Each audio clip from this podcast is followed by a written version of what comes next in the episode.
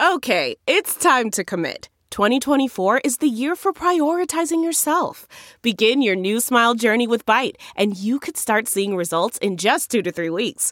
Just order your at home impression kit today for only $14.95 at Byte.com. Byte Clear aligners are doctor directed and delivered to your door. Treatment costs thousands less than braces. Plus, they offer financing options, accept eligible insurance, and you can pay with your HSA FSA. Get 80% off your impression kit when you use code WONDERY at Byte.com. That's B-Y-T-E dot com. Start your confidence journey today with Byte. Go Steelers! Go Steelers! Say go Steelers! Go Steelers!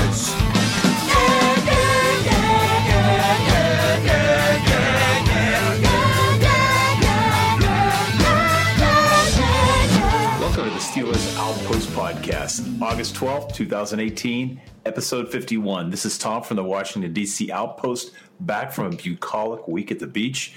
Nick joins me from the Houston Outpost, no doubt. It's it's above 108 there today, right? It's above 108 every day if you count the humidity, but I think they actually cracked it. It's uh, once you get used to it and you you burn off the first few layers of skin that you have, it really doesn't affect you as much. Ah, conditioning. Well done.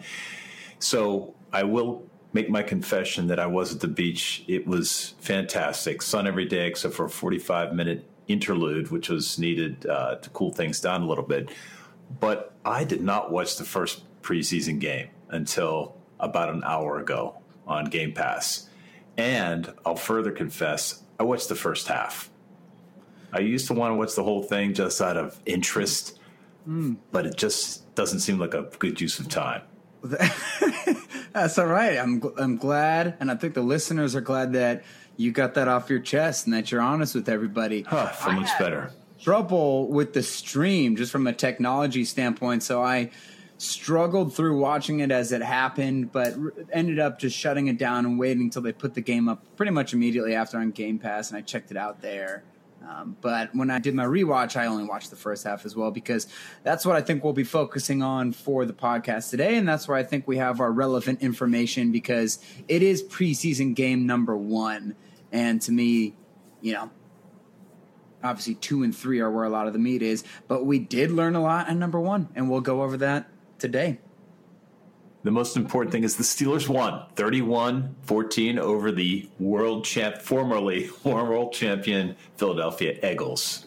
I would That felt actually say the most important thing is usually not winning related. I think a lot of people would rela- uh, would probably say in preseason the most important thing is that you stay healthy, and we got a scare with that. A, in my opinion, a very big scare when the backup guard, now the starting guard because of Ramon Foster's injury, B.J. Finney went down during the game, and we didn't know what was going to happen to him. Luckily, this game does count as a win because it looks like he's only got a contusion or something like that, and he should be ready within a couple weeks. But after Finney, I don't know, you would be putting in a swing lineman like Matt Feiler, who's never played really meaningful time in an NFL game, into the starting lineup. You'd be one tackle injury away from Chuks, who's never played in an NFL game, and he's quite the project. So that offensive line depth is really going to be tested in the preseason, and it's kind of a preview of what kind of disaster it could be if you lost guys during the regular season. But like I said, luckily, it looks like he will be coming back. So we did win, in my opinion. Agreed. We've had seasons, especially uh, three or four years ago, when the offensive line was decimated before we even got started. So uh, it is a little worrisome that uh, our depth in offensive line is jeopardized. But I think actually Feiler did not play a bad game. No, Not uh, not right. that we should depend on him for the season. Uh, thank goodness Finney doesn't have anything serious. Yeah, we do want to see So- Feiler play well for sure, but yeah, like you said, we don't want to see him in the starting lineup. And and last night showed us that that could be a reality. Let's hope that we don't ever have to face that reality. Uh, so I was debating whether we started out with high points or low points. I, It's I don't I just don't feel good about just tearing into the Steelers at the end of the show when there's it's just too early. It's to, to criticize anything. Let's just make some observations. Let's start with what we consider the low points of the game. Yeah, let's we, tear into then we'll them end early. up on a high note. Yeah, yeah. We will, we won't do it at the end. We'll do it at the beginning. We'll try and bring you guys up at the at the back of the podcast, and that shows you that we're really working on this and on ourselves because it does put me in a bad mood when we talk about that at the end. So I like your idea. There are, to me, two or three main points that you can glean from this game. I think you're going to get more points to look at in preseason's games number two and three. And then number four, you know, you kind of dial it back. The starters usually don't play in that one. But the main point of this game revolves around one of the main points of the offseason. We want to see how the inside linebackers are going to play.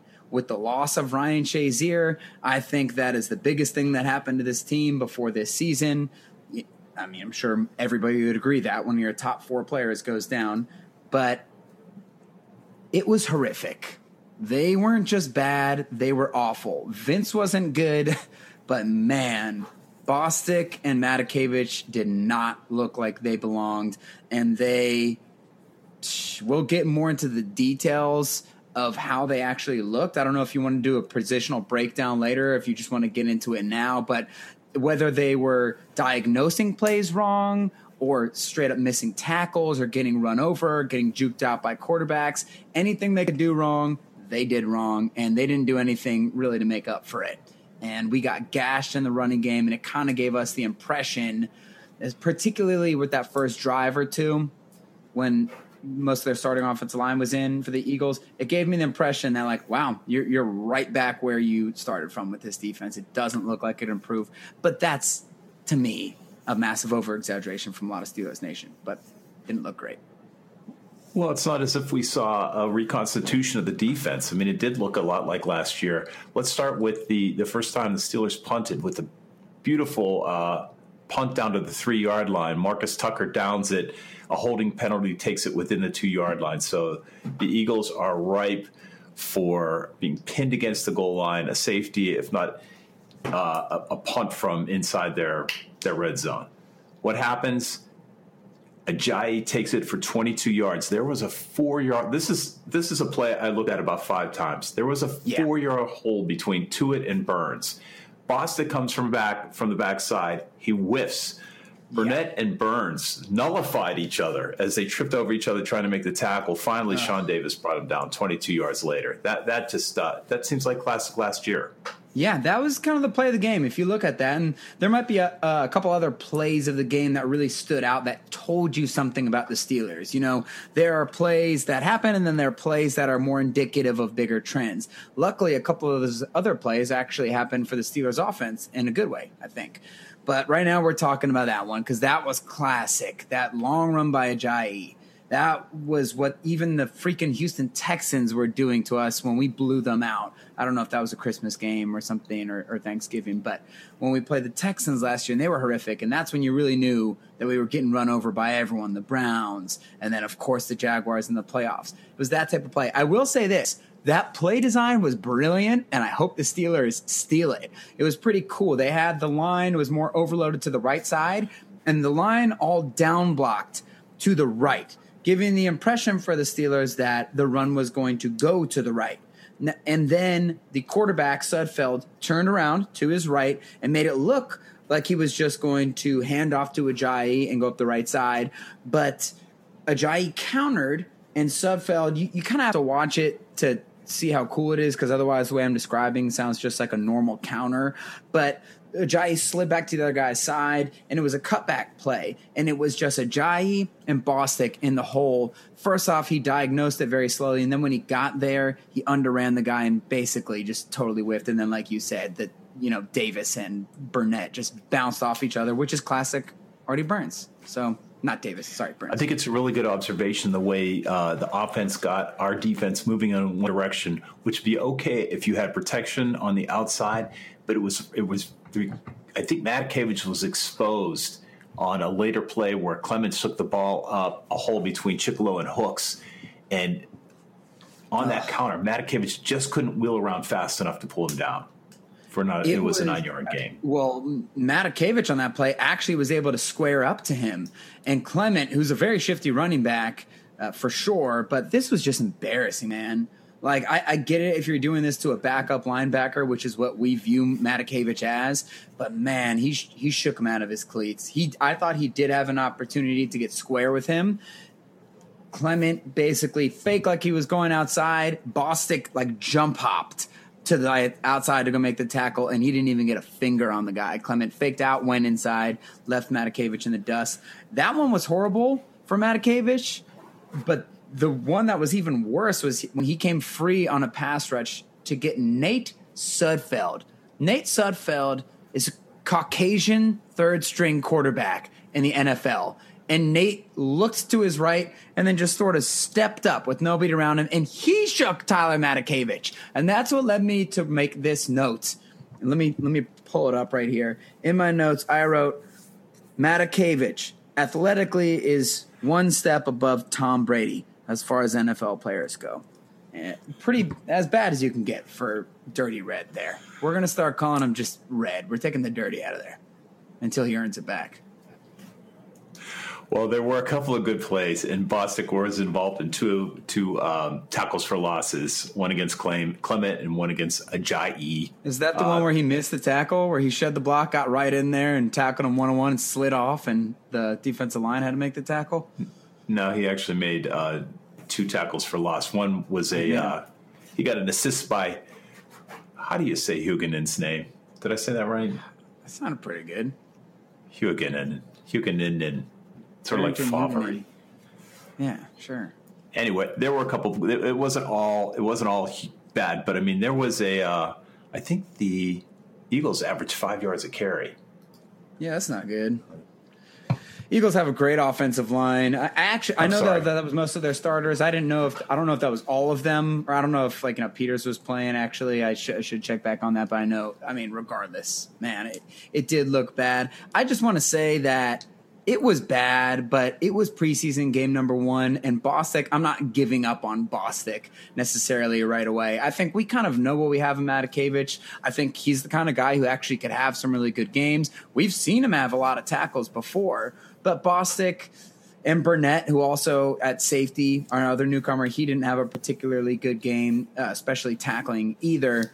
But man, it's their first game with the team. It's the first preseason game. We still got a while to go for the regular season. So I'm not going to put it on red alert now. I'm just going to say that, man, as far as the first step goes, it didn't look good. So as far as pass coverage went, I mean, did you have any observations other than Shelton Gibson with a 63 yard uh, reception for a touchdown? Uh, yeah, Dallas that was Goedert a little rough. Uh, Goedert. Goedert, yeah. Goedert had a nice long catch kind of earlier. That was uh, Vince Williams hadn't gotten deep on that. Honestly, I don't think that the secondary got tested much. I don't think that we had much to look at with them. It's nice to see the Steelers getting interceptions. You know, they they traditionally don't. So it's nice to see them happening. But if you go back and you watch the interceptions, um, they really were gifted. I mean, they were they were bad reads by the quarterback who didn't realize someone was dropping into a zone. On the first one, he threw it directly to who was a it, Sensabaugh, and then when he threw it to Sutton, the receiver didn't turn around and it went right into Sutton's hand. So I, I'm not going to read too much into those. I'll say it's nice that you're getting them at least. Um, at least the Steelers are within camera frame of the receivers. I'll say that because that's been a problem in the past few years let's refocus the laser on the offensive line because I think that was another little bit of a scary situation there. Steelers gave up four sacks, five tackles for losses, and seven quarterback hits. And I, I got to say, yeah, I did not break that down between the two halves. Well, we can move on. Do you want to go? So we kind of went off the rails there, although I think we did center it around the inside linebackers, but we wanted to talk about the low points versus the high points in the game. The low points, the low point we we decide is the inside linebackers. Do you want to go and talk about individual elements on offense, or do you want to talk about the high point, or do you really want to say? It kind of makes sense. I thought the offensive line. I was sticking with the low point uh, theme, and just pointed out that I didn't think yeah, the offensive fair. line uh, presented itself in the best light. They did not. They did not. And um, Fletcher Cox who is an absolute monster. He's a top three, if not top two, defensive lineman in the league. He owned David DeCastro on that first sack. So, like I said, he is a beast. He's amazing. He's going to get one on you. But damn, DeCastro, you're supposed to be an all pro as well. I'd like, it, it was too easy It's not like it was a battle. He just ran him over. And then on the next play, they threw a screen to Conner, and Fletcher Cox chased him down. So they got owned by a super stud there. And then the second sack on Landry, this is a big downside. James Conner has not gotten better at blocking. I really expected to see a marked improvement from him there because that's kind of what we talked about James Conner all last year in this offseason as man, if this guy can just get the blocking down and maybe improve the catching a little bit, but particularly the blocking, he's going to be a, I don't know, I don't know if I'd say starting caliber. I, I, I, yeah, I do think a starting caliber NFL running back, if you get the blocking down, he is bad. Malcolm Jenkins, the safety for the Eagles, just kind of shoved him aside as he got a, a sack on Landry. So I'm not going to blame that one totally on the line, but that is part of pass blocking. And that was a low point, definitely. I didn't see great pass blocking at James Conner. Why don't we, since we're on the running backs, let's let's do a little focus on positions. So James Conner actually actually was kind of impressive from a running aspect. Well, this actually kind of segues right into my bright points. This is the second of my two bright points. I thought the running backs competed hard, and I thought all three. I mean, I guess you got four in there with Jaylen Samuels, but between James Conner, Fitzgerald Toussaint, the fumbler, and the Riddler, I thought they all ran really well. James Conner just knows how to run the football, man. It's funny. You keep thinking his luck's going to run out with his one carry per game for 10 yards every time, but the guy just knows how to hit the hole. He knows how to get skinny. He knows how to sort of uh, change his running speeds, although it, it, looks so different watching James Conner run after you get used to seeing Le'Veon run because Le'Veon's obviously skating around back there. James hits it a lot quicker, but James Conner looks noticeably slimmer. Would you did you notice that as well? Uh, I thought he got a nice haircut. Skinnier. Oh, he's got a great mullet. He's got a power mullet. He's under. He's joining the revolution. I can put some pictures up of mine if you like. But uh, the dude knows how to run the ball, and he looked great running the ball. He, if there's a crease, he gets through it and he gets yardage, and he was running violently. There were a couple of times where I saw him exude one of my most important traits for a running back, which is turning a loss into a short gain, which Le'Veon is incredible at doing historically. And he would, you know, he gets surrounded by a couple guys. He would at least truck one of them down to the ground. So he's displaying power. He's displaying uh, displaying speed, and he's a uh, much different style than Le'Veon. So he really could get you know, three carries a game and be a great change of pace to Lev because these teams spend all week now training for the Le'Veon Bell run style. You know, the Patriots were the first one, of course, to really train against it. And if you're used to what they tell their defensive linemen with Le'Veon is defensive linemen are taught to engage with their blockers and then throw the blocker off and make the tackle. What you have to teach when you play Lev is do not throw the guy off. You have to wait and hold your blocker until the absolute last second because when when these defensive linemen throw their blockers away, that's when Lev cuts back and it's hard to tackle him. So if you get a team used to doing that and you get James Conner in there with his decisiveness, you could pop some big runs. So he he ran great, he blocked horrible. Can we turn our attention to the quarterbacks because I think Ben has competition for the starting quarterback position given Landry's quarterback rating near perfect 158.3. I mean, it's hard to, Quattro, hard to battle Quattro, 83 yards, and a beautiful touchdown pass. Eh, it was not a beautiful touchdown pass. It was a tremendous overthrow, underthrow, excuse me. Yeah, that was my one note for Landry. Two notes for Landry. A, I feel bad for him because, like we said, the blocking was not great and he was getting crushed by some of the toughest players in the NFL. But uh, the touchdown play to Juju was awesome. It was a free play. He did a great job recognizing the defense went off sides. They hopped back. He snapped the ball and he knew, and Juju knew to go deep, which is necessary. That's a part of the Steelers offense. Ben and Aaron Rodgers are like the two best guys at that, getting you to go off sides and then taking a shot downfield. Well, he threw it to Juju, who had a step on the guy, and it was horrid underthrow. He, Juju had to stop in midair and then moss the guy. It, if you think about it, it set Juju up for an amazing catch. So maybe he's just testing the receivers in the preseason. But yeah, I think if you're he a just put empty guy. Come on. Did you watch the throw? Yeah, I watched He it. literally had to stop He had to. If you throw it ahead of him, he runs and he catches it for a touchdown. You're lucky that wasn't an, that should have been an interception. Sure, he wanted Juju Definitely. to be on display, all his talents. It was a, it was a bad throw. It was a bad underthrow. All right, Lucky he's lucky he had Juju out there. let's talk about the, You the positives. No, I want to talk about the positive of Dobbs. He had a um, incredible rushing average of nine point five yards per carry. Well, if he's uh, ever going to play in the NFL, which is sort of doubtful, I mean, he's going to have to leverage that running ability. And hey, he looked a lot more comfortable for sure. You'll say from last year, so that's nice to see. But he is just not good. Josh Dobbs, he's not the decisive man. I mean, I didn't, you know, he just it's just hard to see. I don't have too much to say with him. His day's got to be numbered with Mason Rudolph coming behind him. He didn't, he didn't show me anything particular that I expected to see a bigger jump from him, especially with the pressure of Mason Rudolph being there.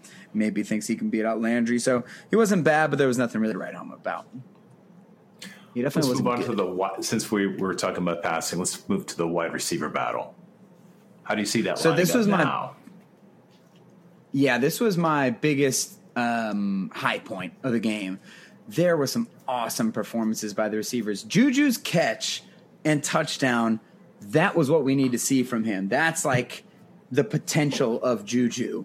That Landry underthrew that ball, as I said once or seven times earlier, and he went up and textbook mossed the guy, jumped over the guy's head, grabbed the ball off of his head, and then ran for the touchdown. The play didn't stop there. That's some big boy stuff from Juju. So that was awesome to see that from him. It's so exciting to think that we're going to have a receiver who can do that. We've never really had a possession guy outside of AB, and Hines did some things sort of like that, but he was more like go up in between three people and body catch it for 20 yards and get crushed. This is a guy who can go up and make catches with his hands, which is what we've needed. You know, Martavis did that one in every six, you know, before last year. But someone who can, who's big, strong body, can make those catches. That's what they drafted Juju to do, and that's also why they drafted James Washington, who did the exact same thing on another gorgeous catch down the sideline where he had a guy draped all over him. He boxed him out. He jumped up. He high pointed the ball and came down with it. He's got a similar build to Juju, and that's why we drafted those two guys. We haven't had success in drafting those strong possession receivers, and it looks like we got two of them just based off of those two plays. Now, a game does not a career make, but do you think the Steelers have a making of another, you know, another um, wide wide receiver, uh, wide receiver? Sorry, in Damoun Wide wide Patterson, receiver. wide, wide Yeah, out man, wide receiver. Well, Six he's setting himself apart. Yeah. And that touchdown he had was gorgeous. All three of those guys, the three best catches of preseason week one were by Steelers players.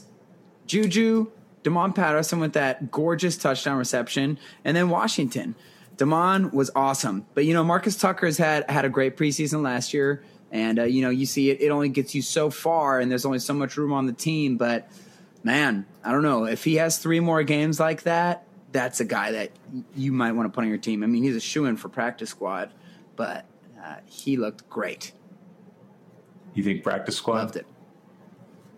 I don't know. We'll see. I, I think that he's going to need to put together a pretty awesome preseason because guys have done it before. But after that game, you can be sure he's going to get a bigger piece of the pie in practice. And he separated himself from Tevin Coleman, number 14, who had a pretty weak game. He had a drop where he got scared over the middle in enemy territory over there. So that didn't help him. I mean, Damoun Patterson really stood out in this game.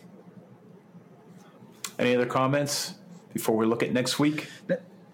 No, that's pretty much it. I'm more excited for next week and the third week. It was nice to see some Steelers football. It was not nice to watch that defense let us down again, but like I said, it was just the first week and they got some time to improve. And I think you can expect a little bit of that when you bring some new players into the fold who haven't actually been into battle. But of course, but of course. So the Steelers injuries look like this.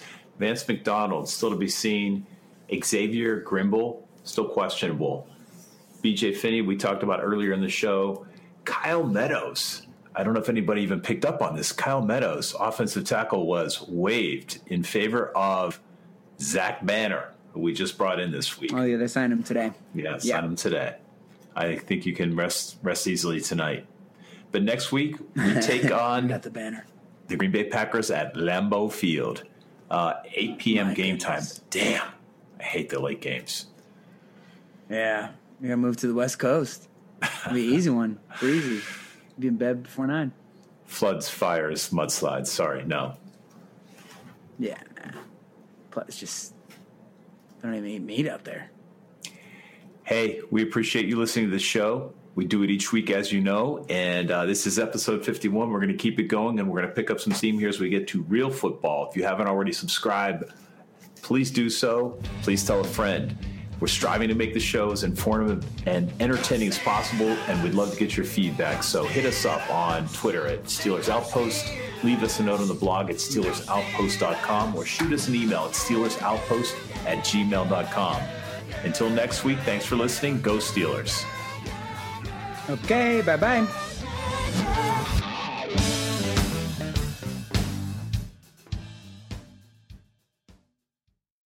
There's no distance too far for the perfect trip. Hi, checking in for. Or the perfect table. Hey, where are you? Coming! And when you get access to Resy Priority Notify with your Amex Platinum card Hey, this looks amazing! I'm so glad you made it. And travel benefits at fine hotels and resorts booked through Amex Travel, it's worth the trip. That's the powerful backing of American Express. Terms apply. Learn more at americanexpress.com slash with Amex. We're driven by the search for better. But when it comes to hiring, the best way to search for a candidate isn't to search at all. Don't search, match with Indeed. Leveraging over 140 million qualifications and preferences every day, Indeed's matching engine is constantly learning from your preferences. So the more you use Indeed, the better it gets. And listeners of this show will get a $75 sponsored job credit to get your jobs more visibility at Indeed.com slash match. Just go to Indeed.com slash match right now and support our show by saying you heard about Indeed on this podcast. Indeed.com slash match. Terms and conditions apply. Need to hire? You need Indeed. Delve into the shadows of the mind with Sleeping Dogs, a gripping murder mystery starring Academy Award winner Russell Crowe. Now available on digital. Crowe portrays an ex homicide detective unraveling a brutal murder he can't recall. Uncovering secrets from his past, he learns a chilling truth. It's best to let sleeping dogs lie. Visit sleepingdogsmovie.com slash Wondery to watch Sleeping Dogs, now on digital. That's sleepingdogsmovie.com slash Wondery. Searching for NBA playoff coverage? We've got you.